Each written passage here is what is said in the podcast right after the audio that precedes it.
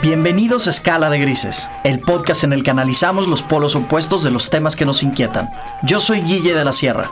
Y yo soy Vivian Ligarde. Y en este espacio usamos nuestro toque personal y mucha chispa para evaluar el lado blanco y negro de las cosas. Desde los matices, buscamos fomentar la diversidad, la tolerancia, el respeto y la empatía. Aunque pensemos distinto. Y es que a veces preguntarse el por qué nos puede responder muchos cómo. Si te cuestionas constantemente, eres de los que piensan fuera de la caja. Y estás abierto a diferentes opiniones. Acompáñanos a explorar todo lo que nos intriga. Hola a todos, gracias por escucharnos en este nuevo episodio de Escala de Grises. El día de hoy hablaremos de un tema que nos preocupa mucho, porque tiene que ver con uno de los derechos fundamentales más importantes que tenemos como individuos, que es la libertad de expresión. En las últimas semanas hemos visto cómo distintos medios han actualizado sus políticas de publicación de contenidos, imposibilitando que muchas personas puedan expresar su opinión libremente en el único medio en el que pueden hacerlo, y solo por pensar de una forma que va en contra de según qué ideología, cosa que nos parece súper injusta. Y por eso, en esta ocasión decidimos hablar de la persona que mejor ejemplifica esta injusticia. Un hombre que es considerado uno de los principales enemigos de Estados Unidos, que está a punto de enfrentar una condena de hasta 175 años de cárcel e incluso una posible pena de muerte por el simple hecho de exponer la verdad. Se trata de Julian Assange, el fundador de la conocida plataforma de filtraciones de documentos privados y confidenciales, WikiLeaks. WikiLeaks, ¿cómo estás? Muy buena puntada. Hola, Guille. Bueno, pues la verdad un poco indignada con todo lo que he descubierto acerca de este tema.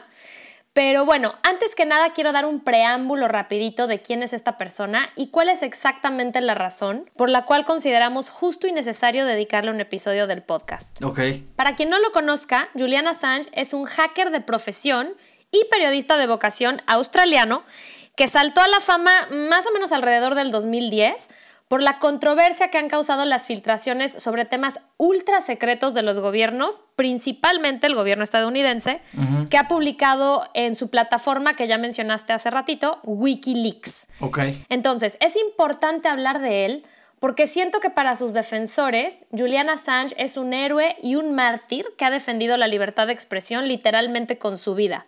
Mientras que para algunos gobiernos es un espía. Aquí la escala de grises que queremos explorar es si este hombre es realmente un activista de la libertad de expresión o si es una amenaza para la seguridad nacional de los países involucrados. Okay. Así las cosas.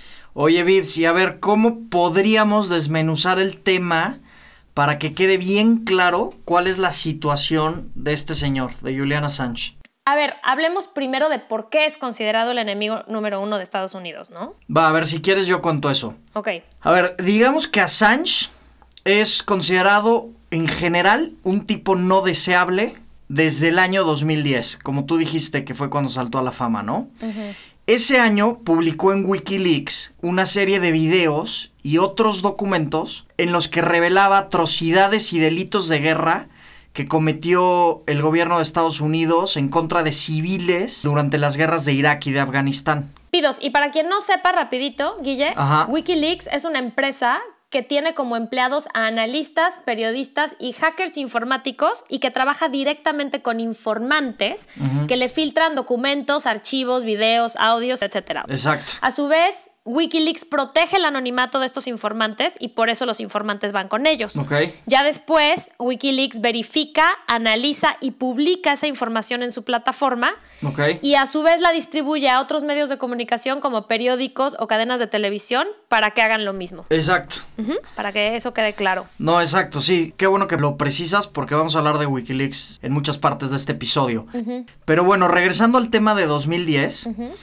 En esos eventos que publicó hubo un informante que se llamó Bradley Manning, que hoy, por cierto, se llama Chelsea Manning, que le mandó a Julian Assange un video en el que se mostraba cómo militares gringos acribillaban a civiles desde un helicóptero en Irak. Civiles inocentes, ¿no? Aparte. Inocentes totalmente. O sea, ese fue uno de los casos como más sonados de información secreta que publicó WikiLeaks. Porque resulta que en ese evento murieron 18 civiles inocentes, como tú dices.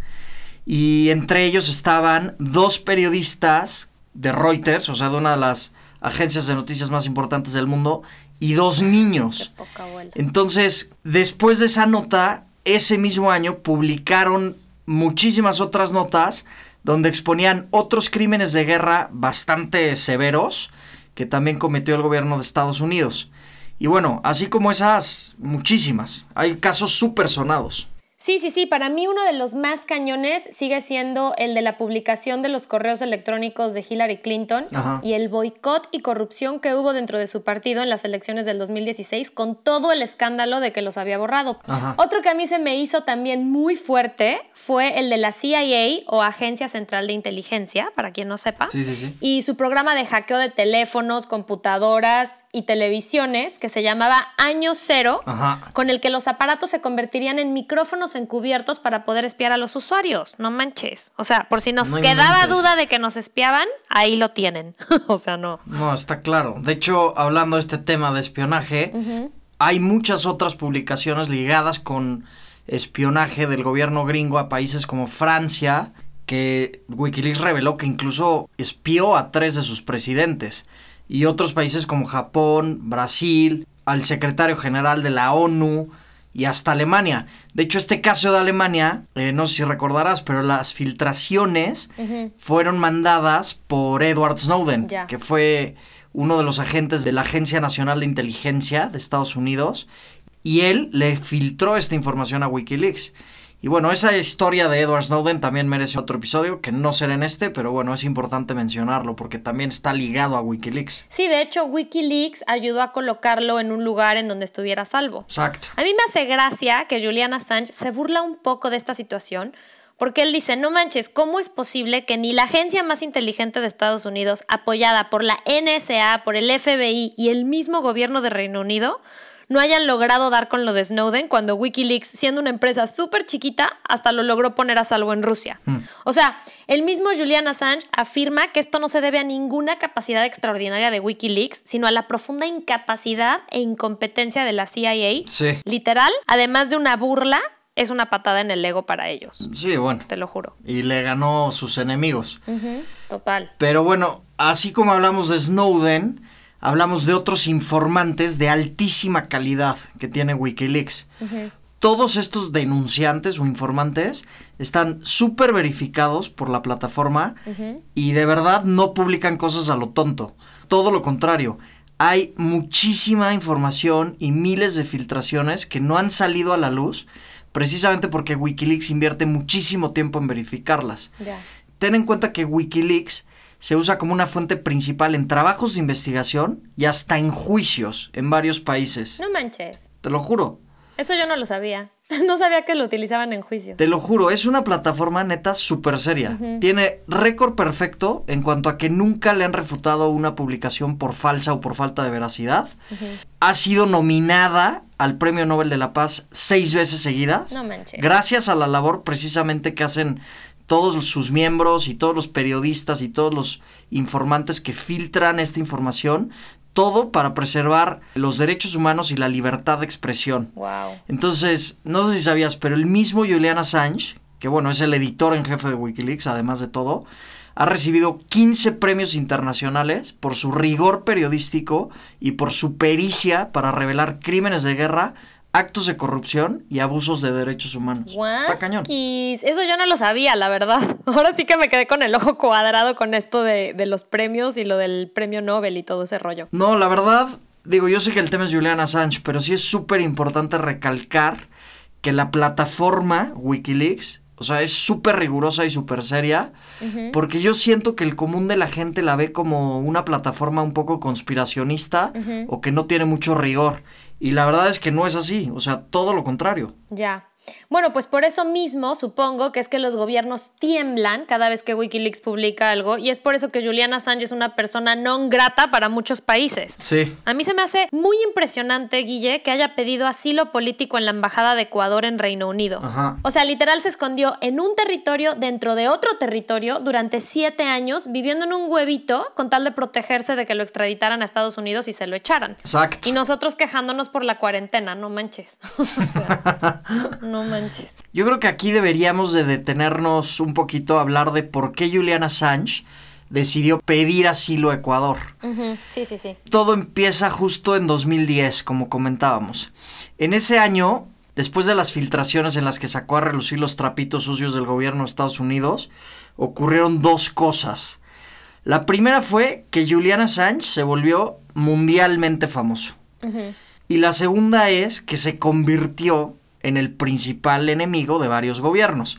Entre ellos, además del gobierno de Estados Unidos, está el gobierno de Suecia. ¿Y por qué el gobierno de Suecia? Bueno, porque en una de las filtraciones, en donde publicó documentos sensibles de diplomáticos estadounidenses, uh-huh, había una serie de correos que algunos políticos de Suecia intercambiaron con el embajador de Estados Unidos en ese país. Okay. Estos correos se produjeron durante la guerra de Afganistán. Uh-huh. En la información que intercambiaron, había una estrategia para llevar a la televisión sueca a mujeres afganas, uh-huh, y lo querían hacer para que hablaran de lo bien que los suecos estaban portando con ellos durante la guerra. Okay. Porque el hecho de que Suecia hubiera apoyado la guerra en Afganistán e incluso enviado tropas a ese país generó muchísimo rechazo entre la ciudadanía.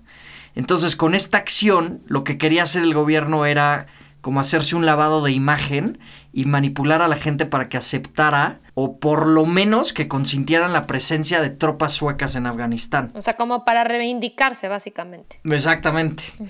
Y bueno, después de que WikiLeaks publicó estos cables diplomáticos, la ciudadanía se le echó encima al gobierno sueco. ¿Por? Porque Suecia, o sea, es un país súper democrático. Entonces, esto transgredía bestialmente los valores democráticos de este país. Uh-huh. Entonces, literalmente, los gobernantes pretendían usar a los medios de comunicación como un mecanismo para manipular a la ciudadanía e influir en la opinión pública. Entonces, el hecho de que WikiLeaks haya publicado esto fue algo que nunca dejó pasar el gobierno de Suecia. Y por eso se agarró de un incidente que vivió Julian Assange en agosto de 2010 con dos mujeres suecas para desprestigiarlo e incluso acusarlo de violación. Ok, pero ¿qué pasó exactamente con esas mujeres suecas para que le hicieran esos cargos? Bueno, acuérdate que Julian Assange se volvió súper famoso, ¿no? Uh-huh. Entonces lo invitaron en agosto de 2010, como dije, lo invitaron a dar una conferencia a Estocolmo. Uh-huh. Entonces, en ese viaje que hizo para dar esa conferencia, tuvo relaciones sexuales con dos mujeres, una de 26 años y otra de 31.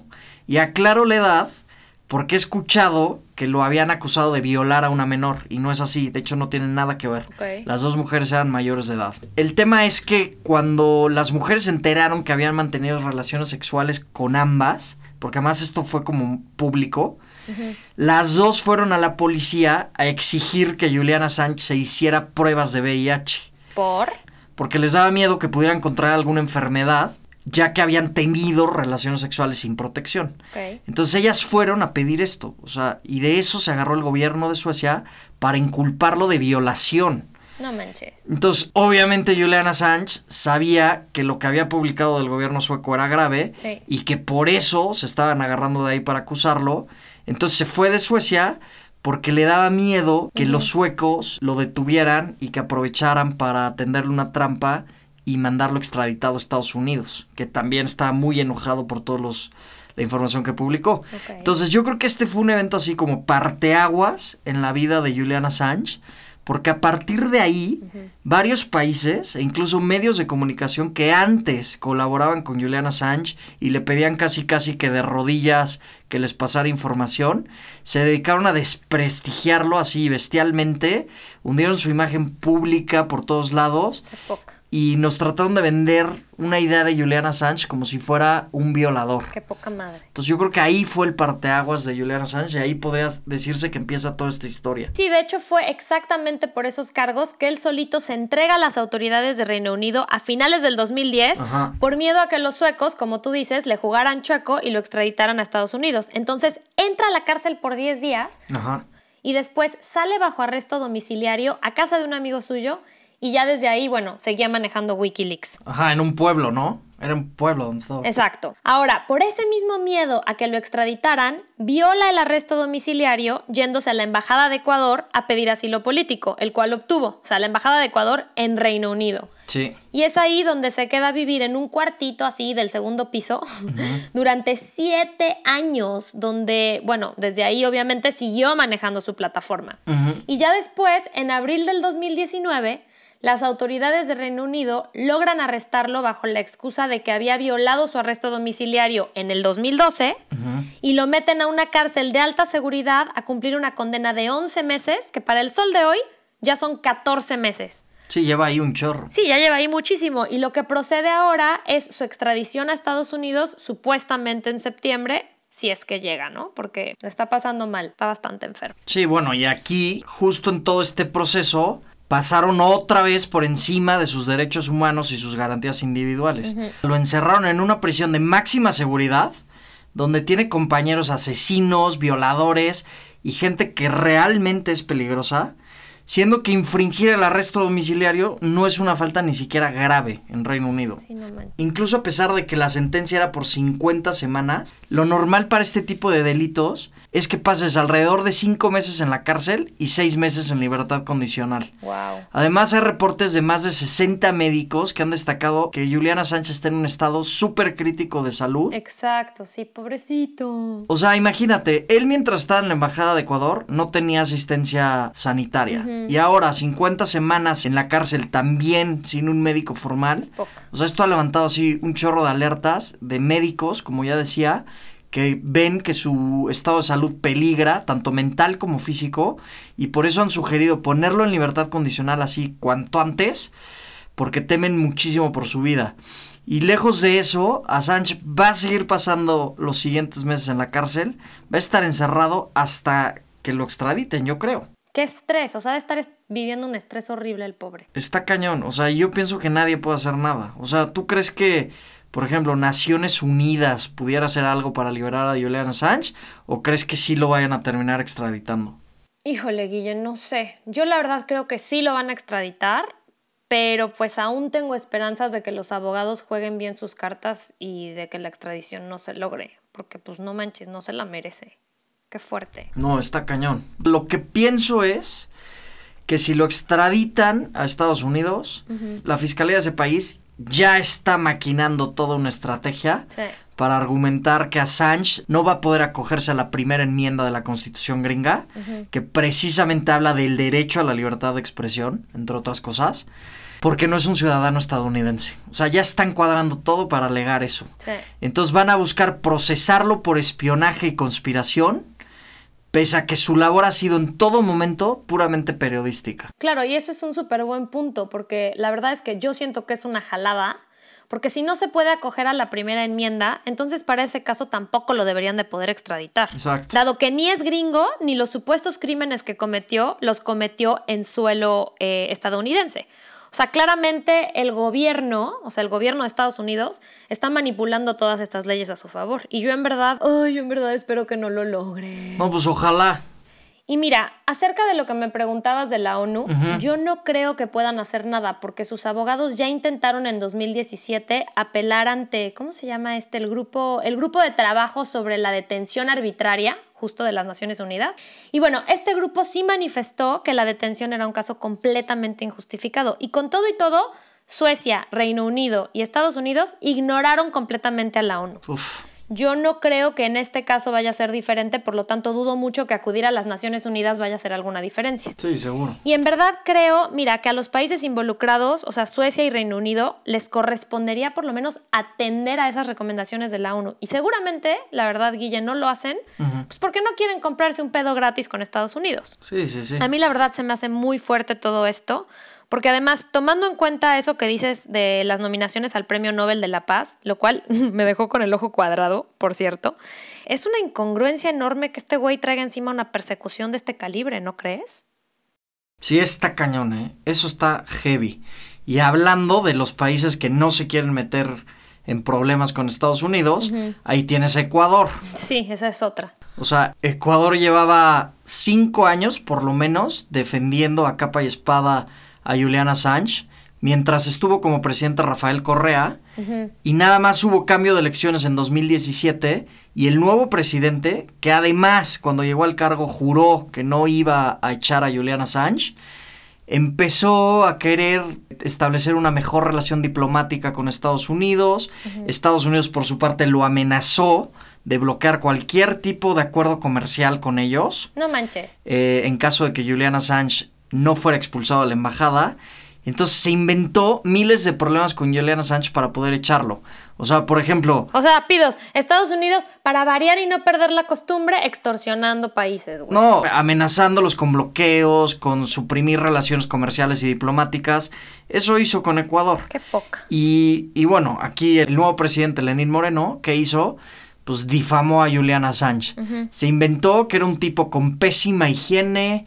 Le puso cámaras en el cuartito en el que vivía para tenerlo monitoreado 24 horas al día. Julian Assange se sentía literalmente acosado. Sí, de hecho, perdón, yo vi un video que está Julian Assange como que andando en patineta en el cuartito. Sí, sí, sí. Bueno, yo no sé si ese video sea de la misma embajada de Ecuador, pero tenía, por ejemplo, si tenía una reunión importante, lo hacían atender la reunión en el baño. Hazme el maldito favor. No manches. Le cortaban el internet, lo dejaban sin comer, no le daban papel de baño. O sea, le hicieron la vida imposible para que fuera Julian Assange el que se fuera, ¿no? O sea, el que decidiera irse. Qué poca abuela. Y bueno, como nunca lo hizo, como Julian Assange dijo, no, yo aquí me quedo, pase lo que pase, entonces se inventaron otro pretexto para por fin expulsarlo de la embajada y fue realmente el gobierno de Ecuador quien lo expulsó de la embajada por considerarlo un tipo no deseable.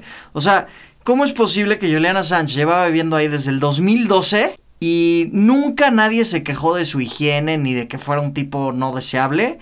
Y nada más llega este compadre en 2017, hace sus acuerdos con Estados Unidos y ya resulta que Julian Assange es la peor persona del mundo, ¿no? No, oye, total, y pidos, quiero decir algo ahí porque eso que dices es importante porque, bueno, él dio bastantes como...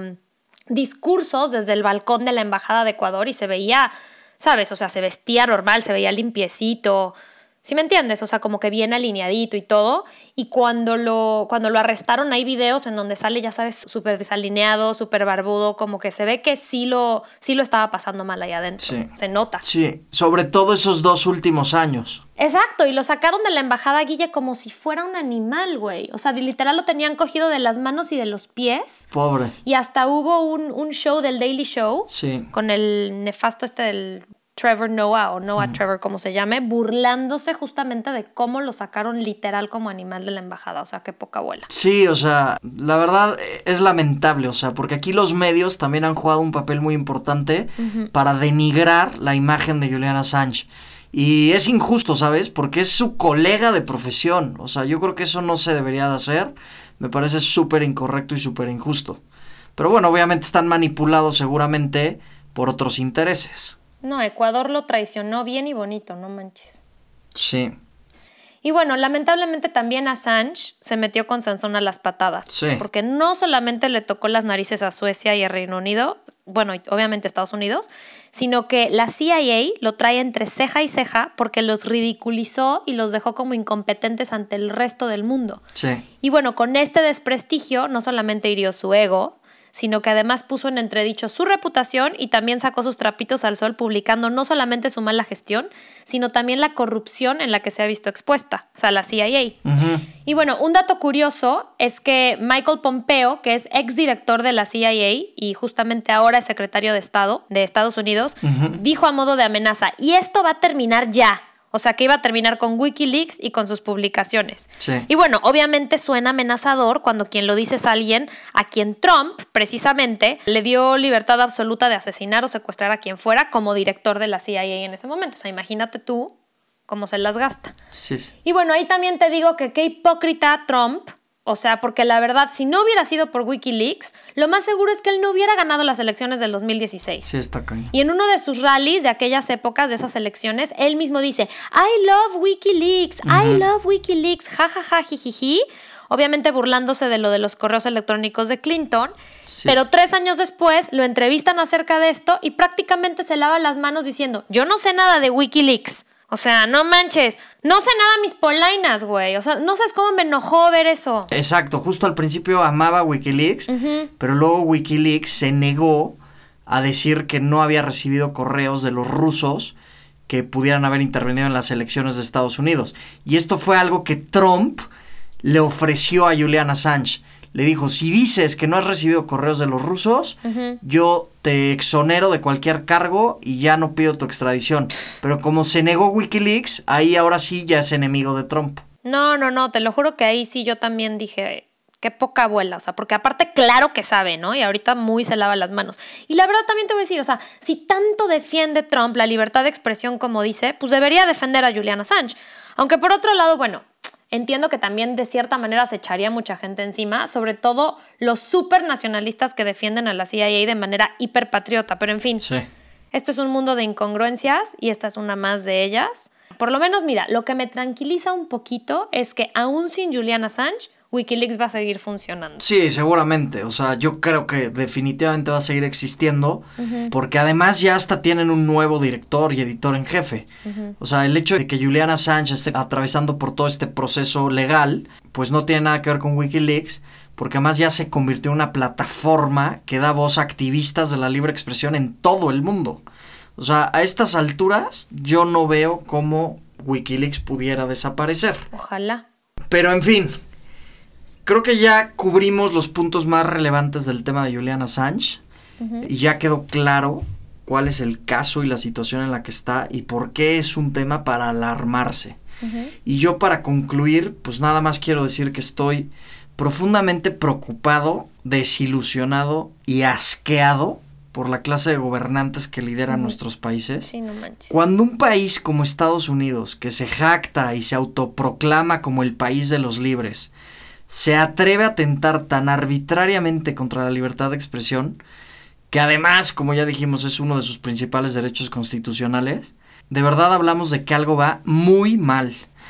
Me preocupa seriamente que un tipo que expone la verdad vaya a ser condenado a una sentencia absurda y desproporcionada, mientras que los verdaderos criminales, que son esos soldados que mataron a tantos civiles en la guerra, o los cabecillas que ordenaron esa masacre, así como los políticos corruptos que fueron expuestos gracias a WikiLeaks, no estén pagando ni vayan a pagar nunca por sus actos.